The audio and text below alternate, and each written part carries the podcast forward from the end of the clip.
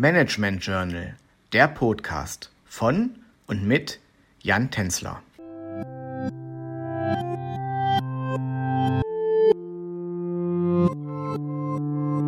Im ersten Teil der Podcast-Reihe Besonderheiten und Herausforderungen von Familienunternehmen haben wir gehört, dass der überwiegende Teil der deutschen Unternehmen Familienunternehmen sind. Familienunternehmen haben dementsprechend eine große Bedeutung in Deutschland beispielsweise für das Bruttoinlandsprodukt, aber auch für die Beschäftigung. Doch was genau macht eigentlich ein Unternehmen zu einem Familienunternehmen? Dieser Frage gehen wir in Teil 2 unserer Podcast-Reihe nach und ich freue mich sehr, dass Sie wieder eingeschaltet haben. Auch wenn spontan wahrscheinlich jeder auf die Frage, was ein Familienunternehmen ist, eine Antwort hat, so ist sich die Wissenschaft in diesem Thema nicht einig. Dementsprechend existieren auch eine Vielzahl unterschiedlicher Definitionen zu dem Begriff Familienunternehmen. Schaut man sich die zahlreichen Definitionen an, so erkennt man, dass oftmals vier Eigenschaften als Hauptkriterium eines Familienunternehmens genannt werden. Zum einen wird es als maßgeblich angesehen, dass bei einem Familienunternehmen die Stimmen- und Kapitalmehrheit in der Hand der Familie liegen. Das klingt auch einleuchtend, denn nur durch diese Eigenschaft ist die Familie in der Lage, zum einen die Strategie zu bestimmen und zum anderen zu bestimmen, wer Anteilseigner werden darf. Daneben gilt es als wichtig, um als Familienunternehmen angesehen zu werden, dass die Kultur und Werte der Familie im Unternehmen spürbar sind.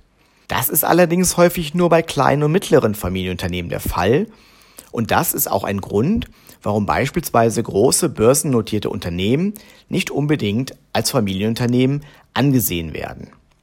Letztlich wird die Mitarbeit der Familie im Unternehmen als drittes wichtiges Merkmal für ein Familienunternehmen angesehen. Auch dies ist nicht weiter verwunderlich, denn nur durch die eigene Mitarbeit im Unternehmen ist die Familie oftmals in der Lage, das Unternehmen mit den eigenen Werten maßgeblich zu prägen. Neben den drei hier genannten Merkmalen gibt es noch weitere Kriterien, die, auch wenn sicherlich nicht so prominent, trotzdem immer wieder von Wissenschaftlern genannt werden. Dazu gehört beispielsweise die Unternehmensnachfolge. So wird es mitunter als wichtig für ein Familienunternehmen angesehen, dass mindestens eine Nachfolge stattgefunden hat, der Übergang von der ersten in die zweite Generation erfolgreich verlaufen ist.